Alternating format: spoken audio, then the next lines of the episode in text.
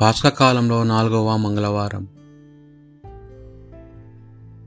మొదటి పట్టణము అపోస్తలుల కార్యములు 11వ అధ్యాయము 19 నుండి 26 వచనముల వరకు. ఆ దినములలో స్టెఫాను చంపబడినాడు. జరిగిన హింసకాండ వలన విశ్వాసులు చెల్లాచెదురయ్యారు. వారిలో కొందరు యూదులు మాత్రమే దేవుని వాక్యమును బోధించు ఫినిషియా, సైప్రస్, అంత్యోకుల వరకు వెళ్ళిరి. కానీ సైప్రస్, సిరేను నుండి వచ్చిన విశ్వాసులు కొందరు అంత్యోకుకు వెళ్ళి ప్రభువైన యేసును గురించి ప్రసంగింప మొదలెడిరి. ప్రభు శక్తి వారితో ఉండెను కనుక అనేకులు విశ్వసించి ప్రభు మార్గమును అవలంబించిరి. ఈ వర్తమానం ఎరుషలేములోని క్రీస్తు సంఘమునకు తెలిసి వారు బర్నబాను అంత్యోకుకు పంపిరి.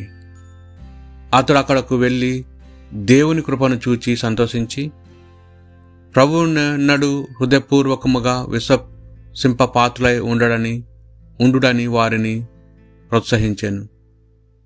ఈ బర్నబా మంచివాడు. అతడు పవిత్రాత్మతోనూ విశ్వాసముతోనూ నిండి ఉండెను. ప్రభువును విశ్వసించు వారి సంఖ్య అధికమాయను. పిదప బర్నబా సౌలు వెదుకుటకై తార్సుకు వెళ్ళెను. అక్కడ అతడు సౌలును కనుకొని అతన్ని అంత్యోకుకు తీసుకుని వచ్చాను. ఒక ఏడాది వారిద్దరూ అతడి క్రీస్తు సంఘమును కలుసుకొని అనేకులకు బోధించిరి. అంత్యోకులోనే శిష్యులు మొట్టమొదటిసారిగా క్రైస్తవులు అని పిలువబడిరి. ఇది ప్రభువాక్కు. భక్తి కీర్తన. ఎల్ల జాతులారా ప్రభువును స్తుతింపుడు. మీరు ప్రభువును స్తుతింపుడు. ప్రభు సేవకులారా ప్రభువును స్తుతింపుడు. ఆయన నామమును సన్నతింపుడు. ప్రభు నామము ఇప్పుడును ఎల్లప్పుడును స్తుతింపబడునుగాక. ఎల్ల జాతులారా ప్రభువును స్తుతింపుడు. పవిత్ర పర్వతం మీద ప్రభువు తన నగరమును నెలకొల్పెను. అతడు ఇజ్రాయెల్ పట్టణమును లన్నిటికంటేను సియోను ఎక్కువగా అభిమానించును. దైవ నగరమా, ప్రభువు నిన్ను స్తుతించు మాట్లాడెను. ఎల్ల జాతులారా ప్రభువును స్తుతింపుడు. ఐగుప్తులు బబిలోనియా నున్న పూజించు దేశంలోని చేర్చును.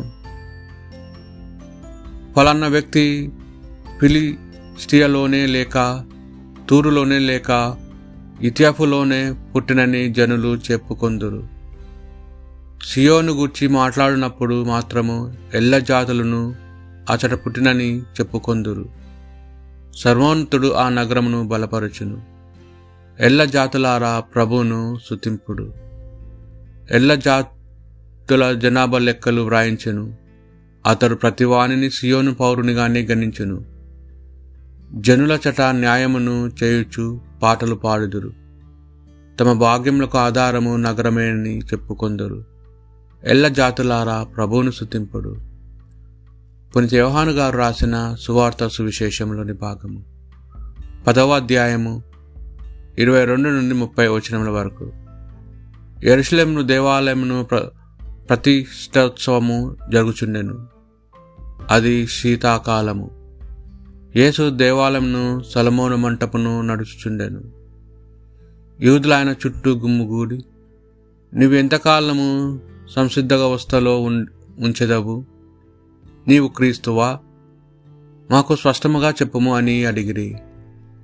అందుకు యేసు వారితో, నేను మీకు చెప్పితిని కాని మీరు నమ్ముటలేదు.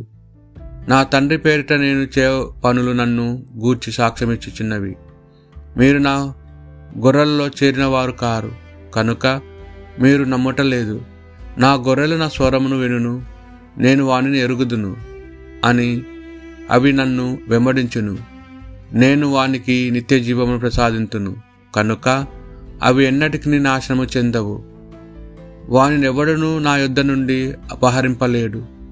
వాని నాకిచ్చిన నా తండ్రి అందరికంటే గొప్పవాడు కనుక వాణ్ణి నా తండ్రి యొద్ద నుండి ఎవడును అపహరింపలేడు, నేనును నా తండ్రియు ఏకమై ఉన్నాము అని చెప్పాను. ఇది ప్రభువు సువిశేషము.